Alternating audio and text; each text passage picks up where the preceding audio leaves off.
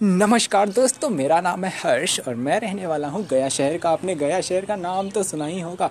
आज मैं आपके लिए लेकर आया हूँ जोक्स के नुस्खे तो आपका मन करे तो थोड़ा सा मुस्कुराइएगा ज़रूर।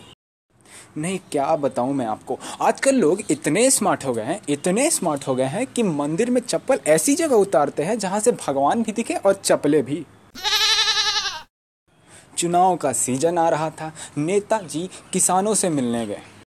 नेताजी ये आपके पैर खेत में गंदे क्यों हो जाते हैं? किसान, साहब, मिट्टी है ना खेत में, इसीलिए। नेताजी, चिंता मत करो, हमारी सरकार आएगी तो पूरे खेत में फर्श बनवा देंगे।